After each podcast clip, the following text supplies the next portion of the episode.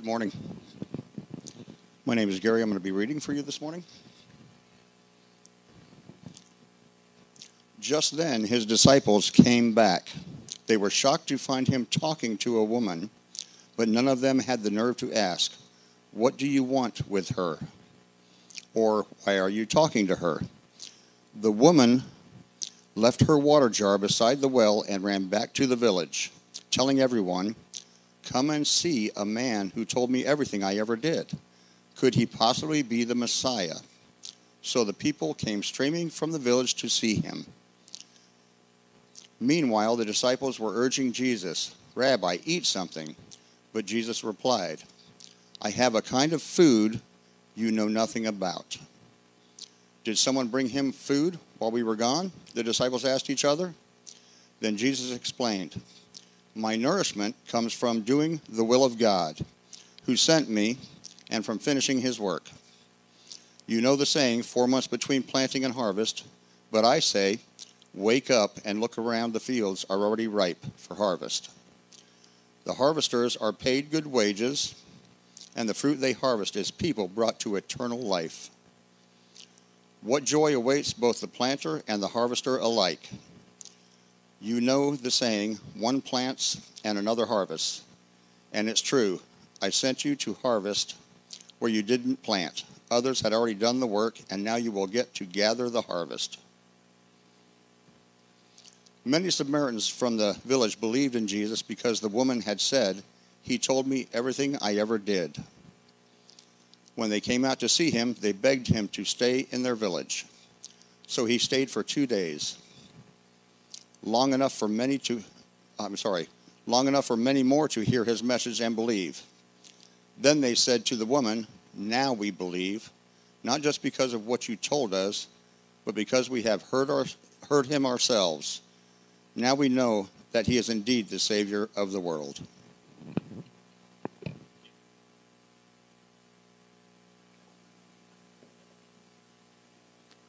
All right, let's pray. Father, we thank you for your goodness. We thank you for your love. We thank you that you keep pursuing us even when we run away from you. Help us to hear what you are saying to us today, to take it, to apply it everywhere we go, so we can reap a harvest for your kingdom and bring the, the, the, the sons and daughters that you're desperately searching for back into your family. In Jesus' name. Amen. Good morning. My name is Jesse. I'm blessed to serve in the children's ministry. And one thing that I really love about Pennsylvania seasons, great, awesome seasons, especially this time of year is fall, is autumn. Normally, we like to call that harvest time because for most crops and most plants, people sow the seed in the spring, or farmers sow the seed in the spring and it kind of grows and, and not grows and develops and gets cultivated throughout the summer, but the harvest is ready this time of year. Now, today we're going to be looking at things way more important than pumpkins and tomatoes and grapes. We're looking at people. And last week, Pastor Joseph began the story of the woman at the well. Jesus is traveling through Samaria with a group of people known as Samaritans, people that folks like Jesus did not not just like, they despised, they hated. And he stops at the well, at a well, and he's really tired from a long, long walk. And he asks a woman for a drink, and she can't believe he's talking to her. She says, You're a Jew. I'm a Samaritan woman. Why are you talking to me? And his response is, If you knew who you were talking to, you would ask me and I would give you living water. And then she's even more blown away. Where are you going to get this living water? You don't even have a rope. You don't have a bucket. He said, Anybody that drinks this water that comes from this well, you're going to be thirsty again. But if you drink of the water that I give you, you're going to never thirst again. And she, she's still blown away. So he, he says, Go get your husband. Her response is, I don't have a husband He says, You're right, you have five husbands. You've had five husbands. And you're not even married to the, to the man you're living with now. She, You must be a prophet. well, listen, you know, why do the Jews worship God here and we worship him here? Because it's not going to matter where you worship God. It's going to matter that you worship him in spirit and in truth. I can see you're a prophet. You know, the Messiah, he's going to make all things clear to us. That word Messiah basically means the Savior of the world. He's going to explain everything to us when he comes. He says, I am the Messiah. I am the Savior of the world. You've seen him face to face. And when you read the Gospels and the stories of Jesus, he makes that claim about being the Messiah over and over and over again. So let's pick up our story in John 4 27. So, this conversation has begun, and just then his disciples came back they were shocked to find him talking to a woman. But none of them had the nerve to ask, What do you want with her? Why are you talking to her? Jesus' disciples had learned from all their travels and time together that even if he was doing something you didn't understand, something that seemed odd or something crazy, there was something good behind it. There was a bigger purpose behind it. So they were shocked to find him talking to a woman. What's the big deal about talking to a woman? I talk to women every day. I'm thankful and blessed to talk to women all the time. But Jesus revolutionized how women are viewed and treated. Nobody has done more for women in the history of this world than Jesus Christ. And the way women were treated back in those days, this is not equal pay for equal work. This is not voting rights. This is not right to work. This is women were property. Women were owned by man. If you were a wife or a daughter, you had to do everything the man of the house said to do. A man could divorce you for any reason, on the spot, no support. He could just say, Here, honey, I've had enough of you. I don't like your cooking anymore. Get away. And off you go. Even more so, men were discouraged from talking to women in public. Husbands often didn't talk to their wives in public. But even worse, the women of that culture of Jewish society were really excluded from public worship gatherings. And the men were not really encouraged to teach them what Scripture said. They were, they were really discouraged from teaching the, the, the women and their daughters what the law was, what the word was. So Jesus is talking to a woman. He's not bossing her around. He's not telling her what to do. They're having a respectful, civil conversation. So this is earth shattering. And it continues. So the woman, after he tells her that he's the Messiah, left her water jar beside the well and ran back to the village telling everyone, Come and see a man who told me everything I ever did. Could he possibly be the Messiah? Could he possibly be the Savior? So the people came streaming from the village to see him. He wasn't telling her stuff she really wanted announced. I don't think she was going around saying, I've had five husbands, and the man I'm living with isn't even my husband. She, you know, she. But he pointed those things out to her to, to, to show her that he was the Messiah. And he wasn't condemning her. So she leaves her water jar the reason, the whole reason she had come to that well in the first place was to get water. There wasn't any running water, there wasn't, you know, water treatment. If you wanted something to drink, you had to go to a well. So she drops the jar and goes running back to the Samaritan village. Come and see somebody who told me everything I ever did. So the people, the Samaritans, came from the village to see him. Now, to give you guys a, a better understanding of who these Samaritans actually were, they were pretty much half Jews, half Gentiles. They were Jews whose land had been conquered by the Assyrians, and some of them had married Assyrians, and, in the, and, and, and in the, they had kind of started their own faith, their own religious tradition. And in the eyes of a lot of Jews, they were looked down upon as half breeds, inbreds, you know, religious cast offs. They would believe some parts of the law, but they wouldn't believe the prophets. So this was not, they just had a disagreement. This was a vile hatred that went on for generations. But Jesus is now not just talking to a woman, he's talking to a Samaritan woman, which kind of which really shows us that people who were nothing like Jesus liked Jesus and wanted to be with Jesus. And as Jesus followers, a question I need to ask myself are do people who are nothing like Jesse want to be with Jesse? Do they like being around Jesse? Do they like being around us?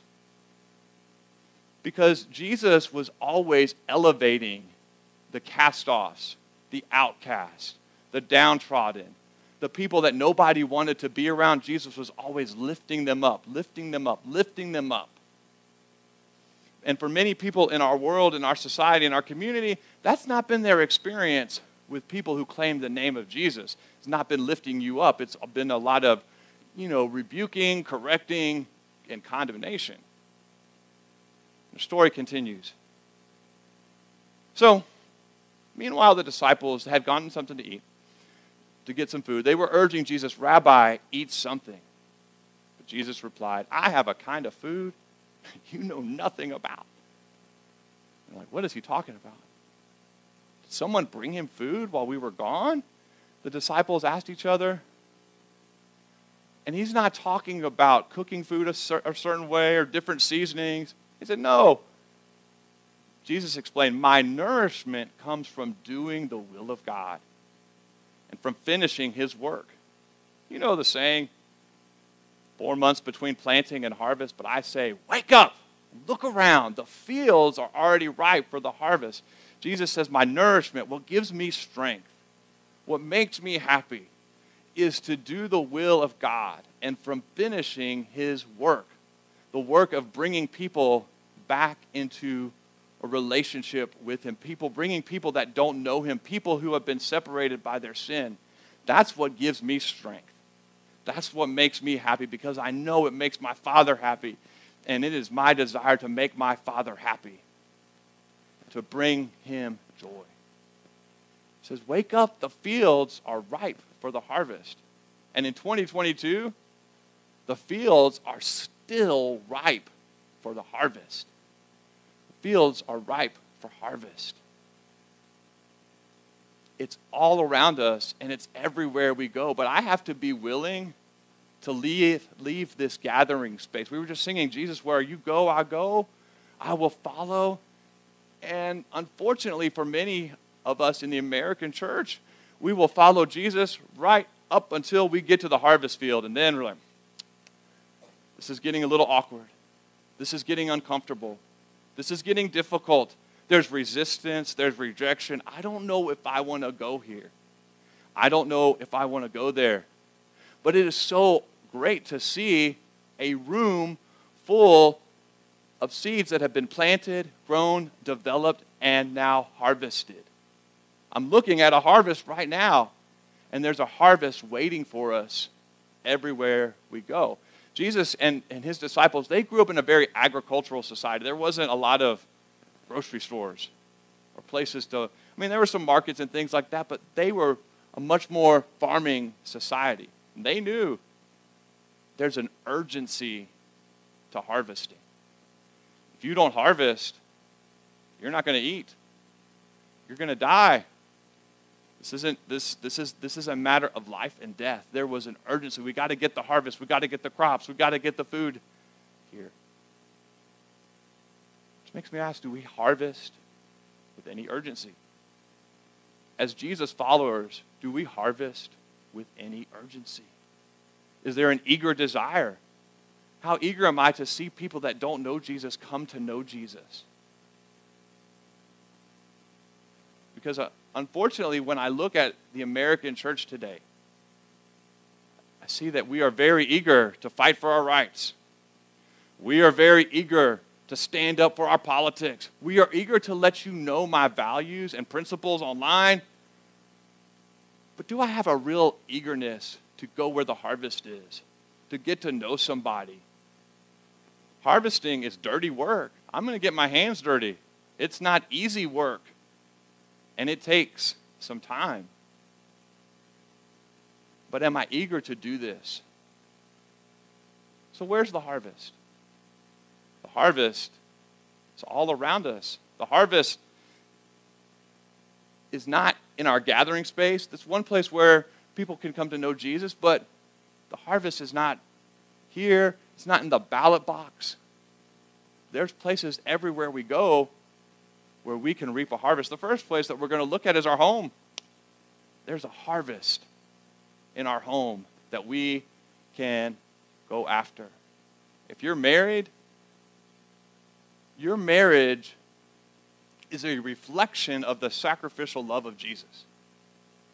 And as a husband, what I'm called to do is to love my wife and to serve my wife and to help my wife and to be Jesus to my wife and to help her grow and become more and more like Jesus every day as she deals with the demands of raising our three kids and everything else going on. Then it's for our children. For our children. Our children are seeds that are being sown, but as, as, as parents, it is our calling, very high calling, to keep sowing that seed, watering that seed, nurturing that seed, and not just expecting that they're going to follow Jesus just because I bring them to church. Am I teaching them about Jesus by the things that I go back to the first, go by the by the way that I treat them? Am I showing them about Jesus by the way that I treat my wife? A lot of students who are raised in the church, when they go off to college and they come across people with a different point of view, different way of thinking, because they have not been given a real foundation of faith, or their parents really haven't shown them or taught them about Jesus, they leave the faith. They leave the faith. And, and, and I've heard a lot of stories of I was raised in a Christian home and my parents went to church, but then all throughout the week, I saw the way my dad treated my mom. And I really didn't see Jesus in that. I didn't, my dad never wanted to, to spend any time with me. My mom was always yelling at me. I wasn't really seeing Jesus in that. And, and so, my greatest desire as a man is to take care of the garden that God has put in front of me, my home. To nurture my marriage, to show and teach our kids who Jesus is, and for them to see daddy trusting God and not and, not, and I'm going to make mistakes but that He is my primary goal, and I want them to know Him. The other great thing is your home is a witness to this world. People that don't know Jesus look at our marriages and look at the way we raise our children because both relationships are about sacrificial love. It's about sacrificial love, and I'm showing Jesus by the way that I treat my wife, and I'm showing Jesus by the way that I treat my children. It is a witness to this world. Now, if you're here and you're single, got a great opportunity because I was single until I was 37. By the grace of God, I didn't just sit around and wait around to find a wife. That's not what you're called to do, to be a spouse in waiting. You're following Jesus to the harvest field as someone who's single. As a, a, a in your home, you have a great opportunity because you have a lot more time. You can connect with people. Use your home as a place to welcome folks to get to know people that you meet at work, that you meet at school, that you meet, you know, in the community. It's a great place to connect. Some of you have amazing gifts of hospitality. You can use your home. That's a great one way that we can harvest. Another place is in our neighborhood and in our community. We've been very blessed. I relocated to Schnecksville about five years ago. And I grew up in the South. This is the friendliest neighborhood I've ever lived in. The people here were like, we had a couple bring us meals before we even moved in. And everybody has been very generous and gracious and kind of putting aside that Pennsylvania reputation that nobody's, you know, wants to talk to anybody. But who am I getting to know in my neighborhood? Do I spend the time praying for my neighborhood? Do I spend the time talking to other people, talking and getting to know the people in my neighborhood, the people that aren't like me. This is a great opportunity. And when I'm out in the community, you know, some of you know, some of you all have children. How involved am I in the school? What am I doing to help people at the school? The, in the sports activities, in the clubs, and the different things that, that we participate in on a weekly basis? It's a great opportunity to harvest that, to go back into, to go in the harvest fields and bring people into the family of God. The next place is where we work. Where we work is a great harvest field. We can harvest by the way that we do our job. We, when we do our job, Bible says to do everything not unto, not unto man, but do everything unto God. Even the things you don't like doing. But when your coworkers and your boss sees that you are giving it your all and pouring your heart into your work, and they see the way that you're treating your coworkers and your customers and other people that you interact with, they are seeing Jesus. People want to be with Jesus. People want to be with loving, forgiving, compassionate, humble Jesus. What people don't want to be around is self righteous and condemning Christians. And unfortunately, that's been a lot of people's experience. And they don't hear and really know who Jesus is. There's a lot of misconceptions and this deception about who God is. A lot of people think, well, I'm too far from God. God can never love me. God can never forgive me. I just might as well give up. Some people say, well, I got to get myself right. I got to get my act together. Then I can come to God. Some people think God is just, He just has a bunch of rules and you're just coming after my freedom. And, and I found some things that, that give me hope and meaning and purpose, and you just want to take those away. And if we come across that way, of course we're going to expect a fight. There's going to be resistance. But when people experience who Jesus is by the way we love them, by the way we help them, by the way that we serve them, by the way that we pray for them, this is something they're drawn to. Story continues. The harvesters, Jesus says, are paid good wages and the fruit they harvest is people brought to eternal life. What joy awaits both planter and harvester alike. You know the saying, one plants and another harvests, and it's true. I sent you to harvest where you didn't plant. Others had already done the work, and now you will get to, to get to gather the harvest. So Jesus says there, there's a great joy in planting and there's a great joy in harvesting. Nobody here came to know Jesus because somebody, just one person said, Hey, you want to come follow Jesus with me? Oh, yeah, yeah, I see that. I'm a sinner. Yeah, I need forgiveness. Let's pray. I think it's safe to say for most of us, there was lots of people sowing seed along the way. And I can speak for myself, there was a lot of resistance. And even though I was raised in the church, I didn't really even know. You mean God's already forgiven my sins? Jesus died on the cross for my forgiveness already? I, I didn't know that. The joy, the harvest, comes from knowing we're doing God's will and we know what makes him the happiest. Jesus said that the, the, the, when, when one sinner repents and comes to faith in him, there's a huge celebration yes, God doesn't want us to lie, and He doesn't want us to cheat, and He doesn't want us to steal and commit adultery. But His heart, what makes His heart really glad, is His sons and daughters who He's searching for, who He's looking for, who He's longing for, coming back into His embrace. we have a lot of parents in here. As a dad, if one of my sons went missing and was gone for months, months, and I didn't know where I would be terrified, be worried. And to be reunited with him just bring me such joy. He says, one plants and another harvest, and it's true. I sent you to harvest where you didn't plant. Others had already done the work. Some of this, some of John the Baptist's disciples had gone into some of these places, and this could also be referring to some of the prophets. And so that doesn't mean that, the, that it was just easy pickings for the disciples, but what they did do, they were praying nonstop.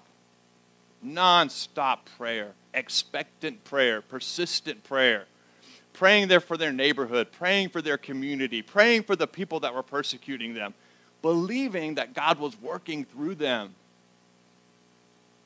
So we can be praying for our workplaces. We can be praying for our neighborhood. We can be praying specifically for whatever part of the Lehigh Valley you live in. Be praying for your home. That's working the ground. That you will get to gather the harvest. And we don't always get to see the full fruit of the seeds that we have sown. Some of the people that poured into my life, that poured into Pastor Joe and our brother John's life, they don't get to see the full fruit because some of them aren't even here anymore. but God used each of them.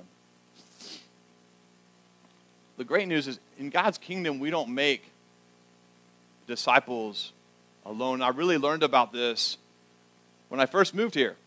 When we first began Riverbend in 2009, I started and, and, and had the opportunity to work in a brain injury rehabilitation facility. And if you know anything, you know, we know the brain is the most important part of the body. And the people that I was working with had a lot of physical, mental, and emotional trauma. Physically, you had a lot of people in wheelchairs, a lot of people, some people that were blind, mentally, you had some people that were in people like me in their mid 40s, but they could only function at a fourth or fifth grade level. You had a lot of emotional outbursts. You had a lot of fights. It was, it was hard, very hard. It's probably the most painful place I've been exposed to in my life. And I was trying to teach there. And then the way that the place was run, you know, they would they would let them go to church but there really wasn't a belief that they could be more than just a resident. And we're just trying to give them their best life and have them go to a few appointments a week and call it a day. But I knew and believed that God could do greater things there. And I, and I, and I, and I started praying, and, and believe me, this, I was overwhelmed, and there was many times I felt really discouraged and questioned my faith through those years. but I, I did begin praying and getting connected with people that were praying. We began praying for that place. And, you know, I would share my faith and try to invite people, and, and sometimes was more zealous than wise. Didn't always do it the right way. We kept praying. And then about a five years go by, and I'm introduced to a worship leader, worship singer named Christabel Braden, who herself had suffered a brain injury. And I'm able to share her story with the staff and persuade the leadership to let her come and share her story and play for the residents. And she puts she plays this concert and she talks about how difficult her life is after a brain injury, but that Jesus is with her and God loves her and God hasn't given up on her. And that God keeps helping her through this and that he wants to help them too. And man, the, the people that lived there were so blessed and encouraged by what she shared. But so was the staff, so was the administration. And she and her mom began having relationships with some of those people. Now, I haven't worked at this place in five years, but now she's leading a weekly Bible study there. This place now has a chaplain and even though I'm not seeing it, I'm blessed and honored that God was uh, allowed me to participate in that and to be a part of what he was doing there. All right? But we don't do this, we don't make this disciples alone. God's not calling you as a person to win the entire Lehigh Valley by yourself. This is not a numbers game. And I think sometimes people get really discouraged because we don't see instant gratification. We, we really live in a you know, on demand society now. I can order everything when I want, how I want. You know, it comes pretty quickly. But bringing people to Jesus is a slow process, oftentimes. And so sometimes we can get discouraged, but know that as we are faithful to sow the seed, God is doing the work. God is watering, God is bringing other people along. So be encouraged by that. This is just not you, this is uh, each of us in our areas of influence. Story continues. So many Samaritans, these hated, despised people who were nothing like Jesus from the village, believed in Jesus because the woman had said, He told me everything I ever did. And when they came out to see him, they begged him to stay in their village. So he stayed for two more days, long enough for many more to hear his message and believe. They didn't just politely ask him to stay, they begged him. There was an urgency. Please stay. Don't go, don't go, don't go. You have what we need, you have what we want. So even though they were totally different from Jesus, they wanted to be with him and they wanted him to stay with them. So what did he do? Continues. So he stayed. And he connected with them and he got to know them. He stayed for two more days. That's a pretty long time.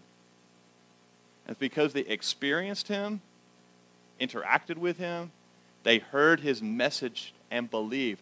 Jesus went to the harvest, connected with the people, showed them his love, elevated them, shared what he was teaching, then they believed.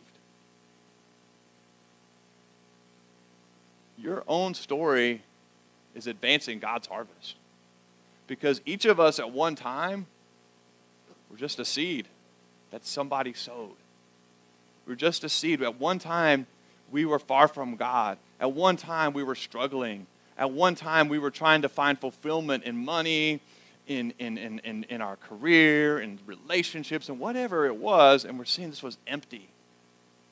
Story is advancing the harvest.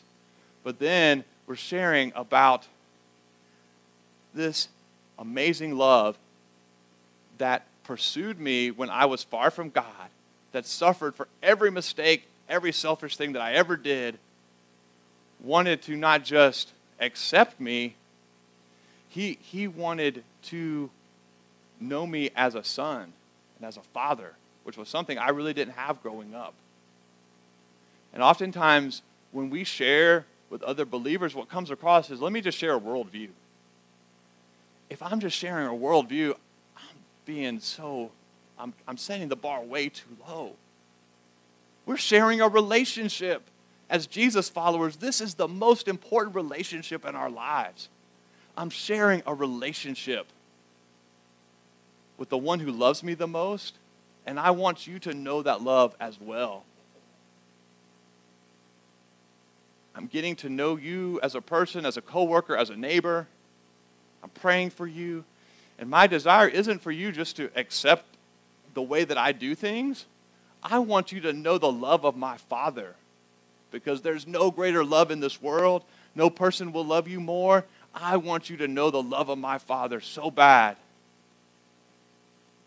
because He loves you the most, and it's breaking His heart that you're settling for less. So, your own story, my own story, and I can talk about the things that I had a hard time with and the things that I struggled with. And that even as a Jesus follower today, there are many times I make mistakes, but that, that doesn't change God's love for you. It doesn't change God's love for me. So my story can advance the harvest.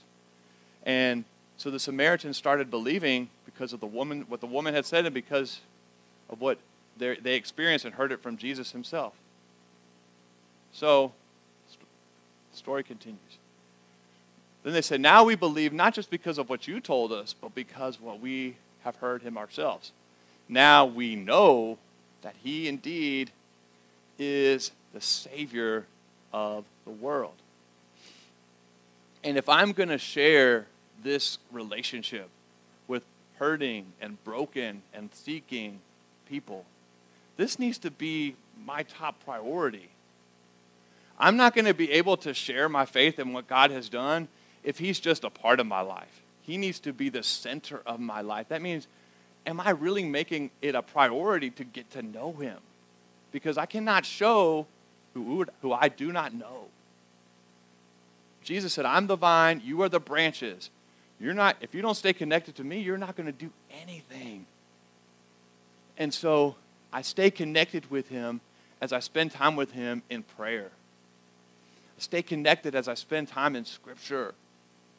And what's awesome, unfortunately, uh, many people view this as like a thing to check off a list. No, this is somebody you're getting to know and you, who you will never know enough. And as I get to know Him, He begins to change me. He changes my heart, He changes my desires. And I'm reminded that He's with me, that He wants to help me, He's encouraging me, correcting me. This is a growing relationship. And as it continues to grow, now I can love and serve and pray for others because His love is being poured into my life. Now, for many people, what gets folks tripped up is we can sometimes focus and magnify what people are doing wrong and look at somebody's sin, whether they're struggling with alcoholism or addiction or overeating or, or they're too career minded, whatever it is, and focus on what they're doing wrong. And that's what this world has heard from the church for a long time, unfortunately. But our job and our calling as harvesters and planters is to love people. Love people where they are just like Jesus loved the Samaritan woman and those Samaritans where they were, it's God's job to change their hearts. God's job to change their hearts. And if I will do the work and love them and help them and meet them where they are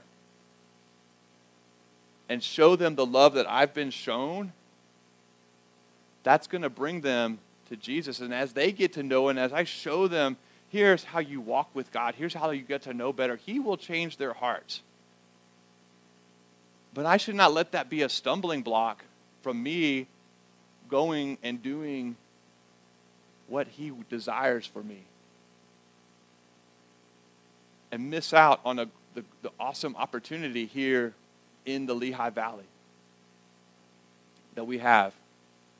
So there's harvest fields all around and you each of us has a great story that we can tell and use and things that we can use to reap that harvest and keep sowing that seed so that our father's heart is truly truly blessed. Let's stand. Let's pray